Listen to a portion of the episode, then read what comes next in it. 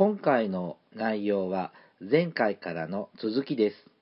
前回の配信をまだお聞きでない方は、前回分からお聞きください。はい。大草原に帰る日でした。はあはあはい、はい、じゃあ次、宮崎さ私、ん。うん。私はね2つ目だと上杉鷹山っていう上杉鷹山って、うんあの上杉さん？上杉家そうですね。有名な人だよね。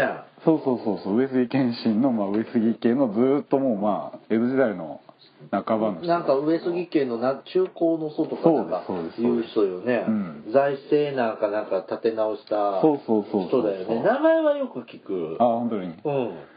これもまあそれこそ NHK で昔あの年お正月かな。お正月の単発の時代劇、長編のやつではい。やったことあるんですよあ本当に？もうまあこれも10年で聞かないかな。知らないですね。筒井安高違う若い方。あ道隆あはいはいはいはいあの人が上杉鷹山の役で、うん、ほお正月にあるでしょ？あの1回か2回ものであ NHK スペシャルね。あれでやったんですけど、う、うんこれもな道門冬治ってまあ歴史系の小説でよく名前聞きますね。人ですけど、うん、まだ本当にそうそうですね。犯罪性を立て直す話でもうこの人だから養子で来はるんですよ。高鍋ってあの宮崎県の藩から宮崎から？秋月家から東北に？でまあ要するにもう上杉家はもうほとんど財政が破綻状態でもう藩を大名を返上しようかなって思ってて。そんなに逼迫してんの、うん。へえ。で上杉家ってほらあれじゃん。関ヶ原の時に豊臣方です。豊臣方っていうかね、あの家康にあれされてであれで領地減りました思いねっきり減らされたじゃないですか、30万石かうん100何万石くらいから30だいぶ減ったってね。だからそれリストラしなかったんですよなバカだね。バカだけどまあずっと越後からの家臣なんで切れないから。でその後一回あの後継ぎが生まれなくてうん。で前なんかちらっと話したけど松子養子あの死んじゃってから後継ぎうん。決めてでまあ名門だからそれで残れたんだけどそれでまた領地が15万石まで減らされるんあですよ。減点食らったんだ。そうそうそう。あらでそれでも要するに家臣が百何万越後一国の時代からのままなんでとんでもない会社社員が多い会社なのね。でもうこの頃にはもう財産がは財政が破綻寸前でうんまあまあだからちょっと上杉家としては手よくその養子を迎えて、まあ、自分とこでこう潰すのが嫌だからっていうのもあったみたいで。あ自分の血筋で自分の潰すんじゃなくまあまあちょうど男の子が生まれなかったっていうのもあるんだけど。なるほど。そういう背景がね。で、うん。なんだけど、まあ、まあそれならいつでもできるから一回やらせてくれよっていうんでういろんな改革をやっていじゃあくっていう。成功しちゃうんだ。まあそれまでいろいろ小説の中で反対派の人とかいろいろあるんだけど、うん。えー上杉鷹山ってさ、うん。赤穂浪士の時より後の時代の人？そうですね。少し後ですね。少し後うんなんだ、将軍様の時代は何誰ぐらい？誰かしら。綱吉の時が赤家穂浪士春かな。あだいぶじゃあうん家原って10代。なんだっけ11代。うんなんかそうですね、うん。結構終盤江戸幕府そうそうそう。後半戦に入ってきた頃だであれじゃん？あのあれあのなんだっけ。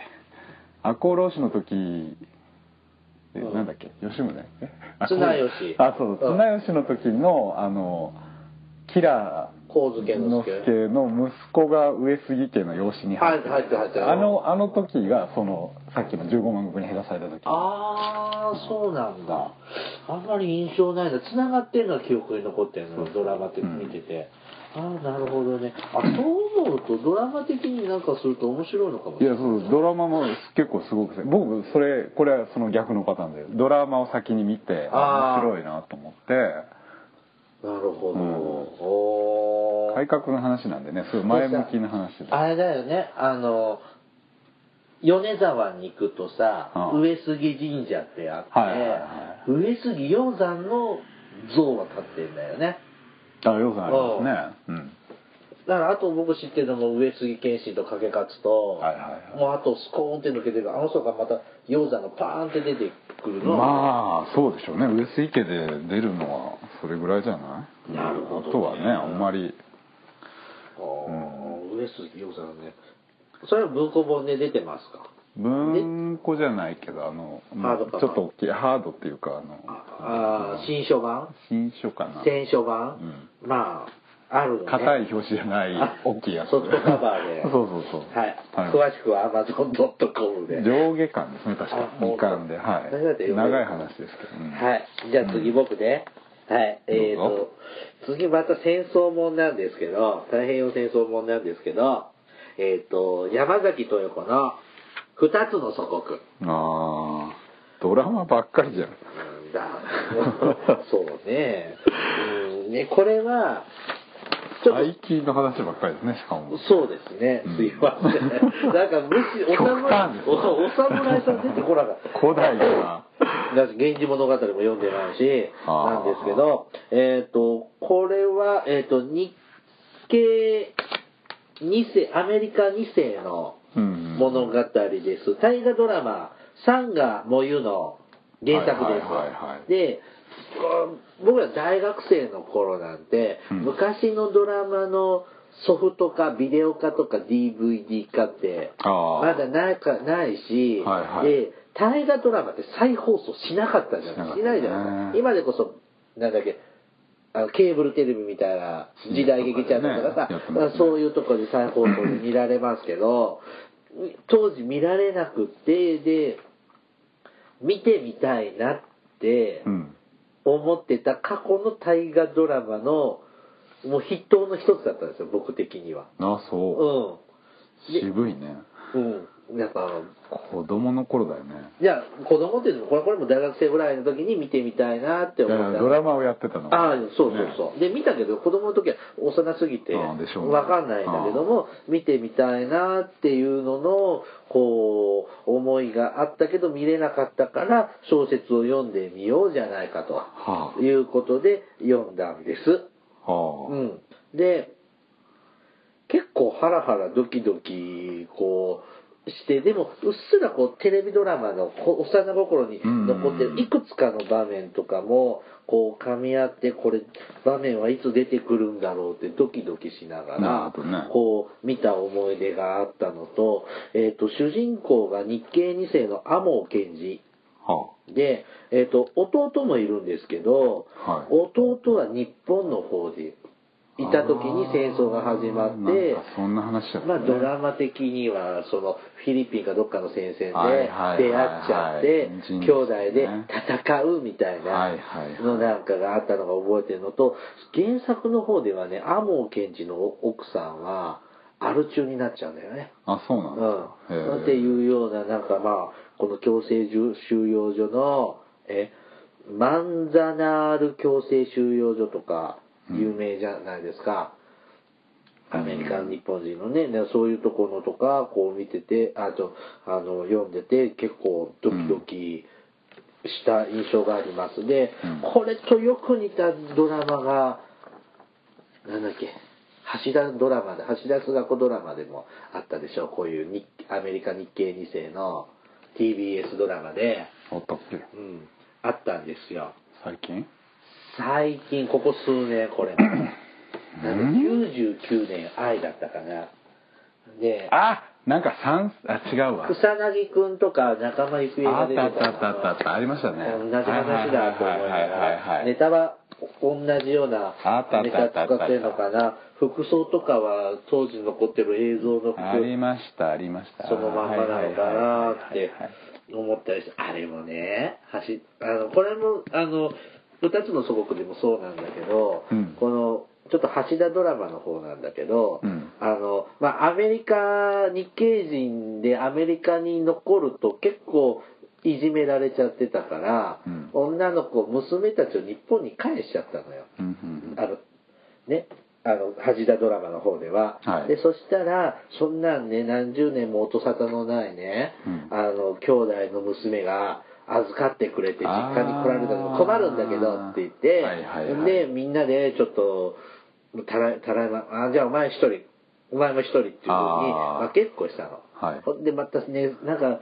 そのドラマの橋田ドラマのなんか実家はその主人公の実家はなんか山陰の中国地方のうん。山奥で、でそのおばさんたちが嫁いだのが広島の中心街と沖縄なのよ。はいはいはい。そんなね戦前にね沖縄沖縄にね嫁にね行くような話ってそんなあるのかなとか絶対これって。まあそうだけど。それって絶対沖縄戦の話と原爆の話もうん。絶対なるんでしょとか思ってたら案の定だったんだけど、まあそうでしょうね。ん。あのこの2つの祖国でもね、うん。あのやっぱ広島の方もの関係者の方も出ててうん。被爆しちゃう、ほであのっていうようなあのエピソードもあったのもうっすら覚えてます。ううんで、えー、と主人公の天羽賢治は、まあ、戦争中はあのアメリカ兵として戦って、うん戦後は日本で通訳としてあの東京裁判の通訳をやるんだよね。うんはあ、ほんでうんざりして自殺するんだよね。それはあれなの？実在の人なの？実在の人この人実在の人物なのか知らないです。あわかんない。フィクションじゃないんです。これフィクションでしょ？うん。うん。ですね。なんか、大変だな。ぁ、という、こへう、なんか知らなかったから、その日系人っていうのが、ほら、うん。ロサンゼルスとかハワイとかにさ、うん。いるっていうのは知ってたけど、その、この太平洋戦争の時にどんな扱いを受けてたかなっていうのは、当時僕は知らなかったんで、えうん。ああいいいい勉強させてもらったっていうか、うん、あそう。うん、こうあこんなんもあるんだって思ったこうためになった。うん。物語でした。なるほど。丸うん。はい。はい答え。えもうないよ俺。あないですか、う んね。はい。意外と読んでないというねあのびっくりですね二人とも。歴史小説じゃないじゃないですかあなたのは。だって歴史じゃん戦争も。歴さ史だけど昨日の話と人心の乱の話じゃないですか。う んもっとなんか織田信長とか。で自分もね読んでんのかなって思ったけど読んでないのね。読んでない。はい。ねそうだよね。2人とも戦国ものは出てこなかったね。うん。まあ好きなんでしょ？うん。読んだって言われればそれ読んだことあるけあど読んだことないと。あ戦国もんって読んだことあるのかな？あ本当に？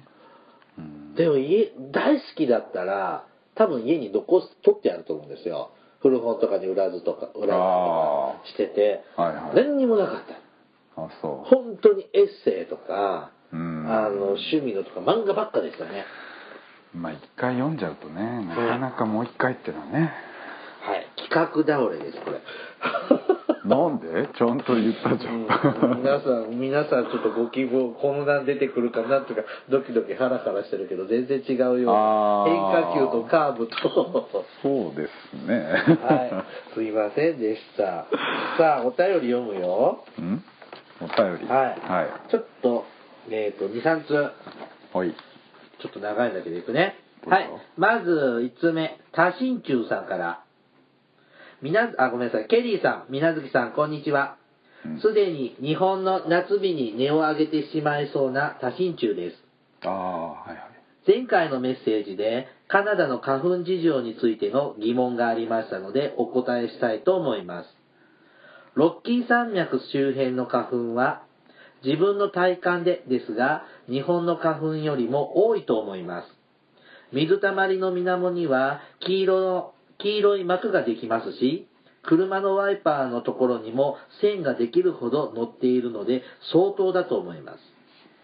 自分も花粉症持ちで、それを初めて見た時はヒヤヒヤしましたが、杉の種類が日本とは違うようで、全く症状は出ませんでした。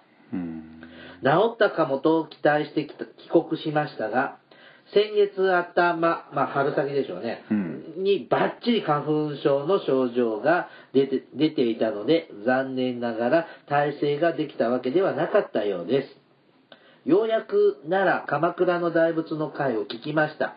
ゴールデンウィーク中は鎌倉の神奈川県立近代美術館、通称鎌倉館に行ってきたので、タイムリーな話題で楽しませていただきました。今後も配信楽しみにしていますということですね。えっ、と、連休明けにいただいた、ゴールデンウィーク明けにいただいたお便りなんですがカナダのねはい。はいはいはいカナダに数年住んでて、ね、あの、オーロラ見に行く時とかにおもれきを聞いてくださっていた。ああ家臣中さんですねそうそうそうそうそう種類種類が違うんだ、好きすぎでも。でも、そういうもんなの？わかんない。でも、花粉症状が出ない、出なければ、私は幸せだから羨ましいなと。いやでも出られるんでしょ？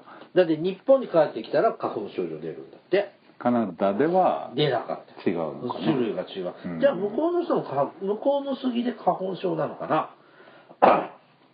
向こうの人は向こうで？カナダ人はカナダの杉で花粉症なああどうのかななんでしょうね。これ多心中さんがたまたまそうだったのかもしれないよね。それにしても今カナダといえば花子とアンですよ、あ あカナダまあね。うん、だって今から出て今まだドラマ的には。関係ないでしょまだ。関係ないけどそのうち「赤毛のアン」っていう作品に出会ってはあ。翻訳するんでしょ？はで想像の翼でグリーンゲーブルズとかプリンス・エドワードとをイメージしながらあはあはあはあ。書くんじゃないの？ちょっと面白いんだけど花子とは見てます？いや僕あんまり見てない なんかね朝ドラっぽくないの。昼ドラっぽいの。ああ今そうらしいですもうね仲間由紀恵やり放題だよなんか。ああうん。うんあの吉高由里子別にいいから仲間由紀恵の方の話でもっとやってくればいいのにとこうドロドロしたのが好きなケリーさんは思うんですけどねそっちには行かないんですか？えそっちもやるけどメインは吉高由里子さんの方ですからはいはいはい。うんどうだろう。3対2ぐらいで仲間由紀恵の方も出るんですけどね、うん。うん、面白い。またちょっとその辺もいつか取り上げられたらなと思っていますがね、うん。はい。あったねあのゴールデンウィークは鎌倉にも行かれたそうですが鎌倉もいいね本当ですね。楽しい街だよねあそこね。近いとね行きたいですよね。うんちょっと近いとね。我々はちょっとねなかなか行けないとこなんで。そうだね。でもこうやって手紙読むいただいてお便りいただいたりして読むと行きたいなとうん。思うんでね、また、うん、どう？夏休みとか関東に行く用事とかないんですか？ないでしょうんうちも一回行ってみようかなとか思ったりもするんですが、ね。ね、はい。えー、多心中さん、多心中さん、ありがとうございました。うはいありがとうございもうます一つ行くよ。おちょっと長いんだけど、行っちゃうね。はい。えっ、ー、と、貝の里里親さんという方からいただきました。はいこんにちは。初めてメールします。えー札幌在住の貝の里親と申します。いつも楽しく拝聴させていただいています。以前の放送の古代蝦夷の回についてですが、地元の北海道ということもあり、興味深く聞かせていただきました。放送を聞いていてふと思い出したのですが、数年前から札幌、あ、す今から数年前、うん。札幌市内で出土された縄文土器の土器などを展示するイベントが市内の図書館で開催されていました。うーん数年前の話なので細かいことはあまり覚えていないのですがそのイベントで札幌の縄文後期の様子を解説したパンフレットをいただきました。うん。そのパンフレットがたまたま自宅に残っていたので参考までに送らせていただきます。はいはい。札幌市内の縄文時代の土器や遺跡などに関する資料ではありますが札幌市内の遺跡のマップなども載っていて、えー見るだけでもいろいろと参考になることもあるかと思います。うん。ということですね。えっ、とすごくがっつりがっちりしたパンフレットのコピーをねありがとうございただきました。ありがとうございました。えっ、と、北海道、こうね、あの、北海道ってさ、まあ昔から縄文時代の頃からも、うん。こう人って住んでたんだけど、寒くなかったのかなっていうのが僕いつも、こういう北国の人は、のこと。だって服着てないじゃん。縄文はほら今より少し温暖だから。温暖がそううん。それでも寒いでしょ。まだ寒いけど今ほどじゃない。あそうなの。でこうん。ねまああのいろいろとたくさんあってあの一通り目を通させていただきましたが、うん。もうこういうのは全国各地にあるんだろうね。こういう遺跡ってね。北まあそうですよね、まあ、どこだって人の営みがあったわけですから、うん。うん。こういうね地域のいろんな展示っていうのはなかなかね住んでないと拾いきれませんしね、うん。うん。面白いですねこれもね。またゆっくりちょっと読まさせてはい。いただきますね。ありがとうございます。ありがとうございます。まだ続きがありますのでいきます、うん。えっ、と、あの時代に行ってみたいというテーマについて私も考えてみたのですが、私は過去よりもむしろ数百年後の未来に行ってみたいです。うん。そして、その数百年後の未来では、現在、今だったら2000年初頭ですが、の日本がどういった形で教えられているのかを知りたいです。例えば、いつからいつまでの間を何々時代という名前でまとめられているかや、2000年代初期の人物で誰が偉人として教科書に紹介されているか、また、どんな人がお札に描かれているか、などなど、うん。未来から見た現在の日本の光り輝く明るい時代のように見られていいる見られ方をしているのか、うんまた暗黒時代のような扱いを受けているのかそういったものを見てみたいです。うんことでねあのーこれって僕も気になるんだよね、うん僕たちが歴史の教科書に載ってるかどうかっていうのも気になることだしだけどこうああなたが？うん。うん。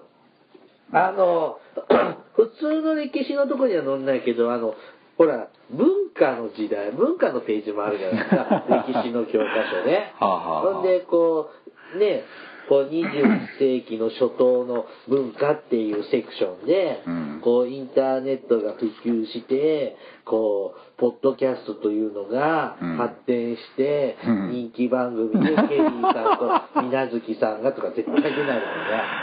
まあ、ね、美空ひばり級じゃないと、ああ美空ひばりは普通の日今本史の教科書には載ってますよね乗らないでしょうね。うん。あの、日本史の資料なんかでやっぱ美空ひばりとか、鉄腕アトムとか、そういうのは見るんだけど、国民栄誉賞とか取らないと。そうだよね、黒澤明とか、あ、そうか、国民栄誉賞だったら資料に載るか。うんですな寅さんとか載ってるよ。でね、このね、僕は歴史の教科書をね、ちらっと見たときにね、うん。あの、冷戦終結からうん。現代、今のうん。歴史を教科書的に見ると、うん。僕がよくちょっと愛用している本は、うん。4ページしかないのよ。うんだからもうこれ冷戦終結からもう2、30年経ってるわけじゃないですか。そうですねそこから現在まであんなこともこんなこともあったのに、うん教科書的にはね、4ページだけですよ。で、教科書的にね、太い、太字になってるのって、歴代総理の名前ぐらいうんうん。まあ歴史と言えるのかっていうねまだ歴史になってないんだろう。うんだろうけど、でも大変だよね。100年後の世界の人ってさ、うん。そんだけ100年分歴史が増えるから、お勉強する量も増えるわけでしょ？まあね。だって僕ら2000年分だけでいいのがさ、100年後の世界だから2100年分勉強しないとダメなわあけでしょ？だからいっぱい登場、歴史上の人物も増えるわけじゃないですか。あどうなんでしょうね。大変でしょうね。今みたいに暗記とかしないといけないのかしらえー、どうなんだろうね。なんとかパッドでピピピってやるんじゃないの？iPad でピュッって。いやー、そう。コピペしたら受かるようなのじゃダメだから。iPad 持ち込みかとかなんじゃない？受験はああ、そうなのかな。わかんないけどねねどうやって受けるんだろうね、うんとりあえず今は平成時代ってうん乗るだろうね。まあね、まあ私たちも教科書に載るように頑張りましょ難しいねう。まだ続きがあります。お話は変わりますが、5月9日のアルコピースのオールナイトニッポンのポッドキャストで偶然おもれきの名前が紹介されていましたのでご連絡します。うん。知ってます？アルコピースって。わかんない。どういう、あの、芸をお持ちの方か知らないんですけど、あの、ポッドキャストランキングではよく見かける。あ、本当芸人さんなんですか？うんですね。オールナイトニッポンやってんだから。なんで、松任谷由実とかだってやってたじゃん。ああ、芸人さんじゃ、芸能人、芸能人なんですよね。はいで、えっ、と、そのこ、この、ポッドキャストは、オールナイトニッポンの本放送終了後に、放送内容を振り返る内容のものです。その放送の中で、ちょうど、アルコ、アルコピースの二人が自身のポッドキャストの番組の順位を調べる話になり、うん。その際に前後の順位の番組がどんなのかを2人で確認した際に、たまたま下の順位が主に日本の歴史のことを話すラジオ、僕たちの番組でした。うんちょうどその時の順位ですが、アルコあアルコピースのオールナイトニッポンは99位。うん。で、おもれきはその下のちょうど100位の子だったんですって。で、二人がたまたま二つの番組のリス、あ、えっ、と、会の里親さんが、うんこのたまたま二つの番組のリスナーだったので、はいアルコピース側の番組からおもれきの名前が出てきたときは、聞きながら思わ思わず、おーっと声を出してしまいました。うん。えーちょっと長くなってきましたので、この辺で終わりにします。今後も面白い配信を期待していますということですね。えっ、と、多分ね、あの、僕たち、このポッドキャストの iTunes のうんランキングで、総合ランキングっていうカテゴリーと、えっ、と、各ジャンルごとのカテゴリーがあるんですよ。多分野の。で、うん多分総合ランキングで、えっ、と、その日は99位がアルコピースで、うん100位が僕たちだったんでしょうね。この「オールナイトニッポン」っていうのもポッドキャストなんですか？そうそうそうそうああそう「オールナイトニッポン」ってポッドキャストでもやってるの？うん、だから、その、僕もね、聞いてないんだけど、はい。その番組と、オールナイトニッポンとかは聞いてないんだけどもその、オールナイトニッポンの一部の放送とかを、えっ、と、あこうでラジオでやったやつをそのまんまやってるものもあるし、うん、へそのー番組放送の後の内輪話をポッドキャストで配ほどなる信したりとかでこうしてるんですよね。えっ、と、ちなみに、えっ、と、今日、この時点で、そのアルカピースさんのポッドキャストランキングは、うんえっ、と、アルカピースは18位。おすごいで、おもれきさんは36位。すごい、総合で36位ですよ。はいえいやいや総合で？そうよ。歴史じゃなくて？はい。ちなみに、社会文化カテゴリーでは、おもれきさん、今、ランキング5位でございます。あそうすごいね。てーって感じです。ああそうですかはいへえあの、乱高下激しいんですけどね、うちの番組ね。うん。あの、ちょうど今日ほら、あの、今日、今日曜日でしょ、うん配信してるんで、新しいの。あ今日したんですか？今日したしたした一番。本当に？うんいつも遅いじゃんなんかえ、そんなことないよあ。いつも午前中やってんの？うん、あれね、あの、シーサーブログってね、で、いうとこ経由で載せてるんだけど、うんあの、前もって予約してるんですよ。何日に配信するようにって予約入れてあるので、基本毎朝5時、毎週日曜日の5時に配信するように設定してあります。うん。ですね。はい。あのーまあそうやって全国的に有名な、オールナイトニッポンで名前が呼ばれるだけでも、たまたま前後だったんですね。前後賞だね。そうですね。もう やっぱり有名でですね、向こうはだいぶランクが高いですけど、ちょっと意識されてるのかな。いやいやライバル視されてるんじゃないかなと。負けないように。ああ16位目指して。はい。だって、総合ランキング、だってみんな、あの、本当に、日本放送とか TBS ラジオプロばっかりじゃんうんだから、素人の中では、ランキング高いんですよ。ちょっとね。検討検討うん検討してるですよ。さあ、ちょっと時間いっちゃってんだけど、もう一つだけね。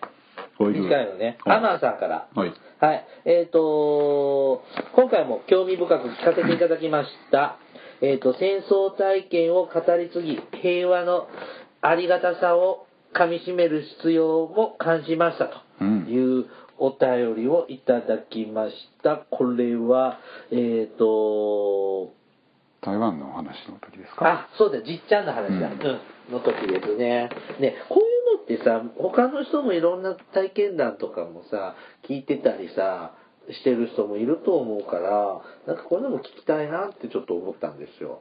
皆さんの戦争体験。ああ僕は、僕ら戦争体験してないけど、戦争体験ね、うんもうだいぶお年ですよねそうもうそう。そう。ん。で、あの別のポッドキャストでそういう戦争経験者の体験を、こうしゅ、あの、レポートして配信してるって番組もあるんだけどちょっと僕らなかなかそういうことまではしないんで、身内の話ぐらいしかないけど、うん。いろんな人で、ほほら、でも自分なんかもう戦争に行った人もそんないないんで、内地に、あの、本土にいて空襲体験したとか、防空壕に隠れたっていうような話しか聞いたことないから、年齢的にねもう十分してる人はなかなかおられないんじゃないですか？だからね、なんかそう、他のリスナーの皆さんの、うん。こう、家族とかで聞いたことのある話とか、おじいちゃんの話とかうんだっねて大うちら、僕の親戚は大陸に行った人っていないんですよ。中国とか朝鮮半島から帰ってきたっていうような戦争があって、兵隊で？兵隊でもないし、移住。入植とかね？うんもうした人いないけど、そのさっきも言ったさ、ほら、大草原に帰る日とか、大地の子とか、うん。その小説読んでもドラマにしても、あの、帰ってくる、ん。こう、様子とか見ても、めっちゃ大変そうだし、うん。怖やばい、やばい感じじゃないですか。うん。で、ああいうのって体験がないから、僕はわからん。漫画とか小説でしか見たことない。ああそういう人はいないかなうちもうんだから、このリスナーさんのね、人でそういう体験した方のお話も聞きたいですが、聞いたことあるよっていうようなのもお便りくだされば、うんね、楽しいじゃ、楽しい、これは楽しいじゃダメだ楽けど。しいというか、うんまあまあね興味うん、がありますね、はありますのでね、またいただけたらと思います。はい、アマンさんもありがとうございました。はい、じゃあ終わっていきますね。おもれきでは、リスナーの皆様からのお便りを募集しています。お便りテーマは、えっ、と、あの時代に行きたい。あの人に会ってみたい。うんおすすめの歴史漫画、うん歴史小説。うん本当に歴史小説は、どんなんでもいいね。うんあんまり、なんか、宇宙に飛んじゃうとか、あんまり変なのはダメかな。うんまあ、お任せします。はいはい。大河ドラマの思い出。大河ドラマに取り扱ってほしい人物やテーマ。うんおすすめのお城。あと、知っている戦争体験談。うんなどを募集しています。はいえっ、と、お便りは E メールまたは Twitter のダイレクトメールでお送りください。メールアドレスはおもれき2013アットマーク Gmail.com。Twitter のユーザー ID はおもれき2013です。はいはい。それではまた次回お会いしましょう。さよなら。さよなら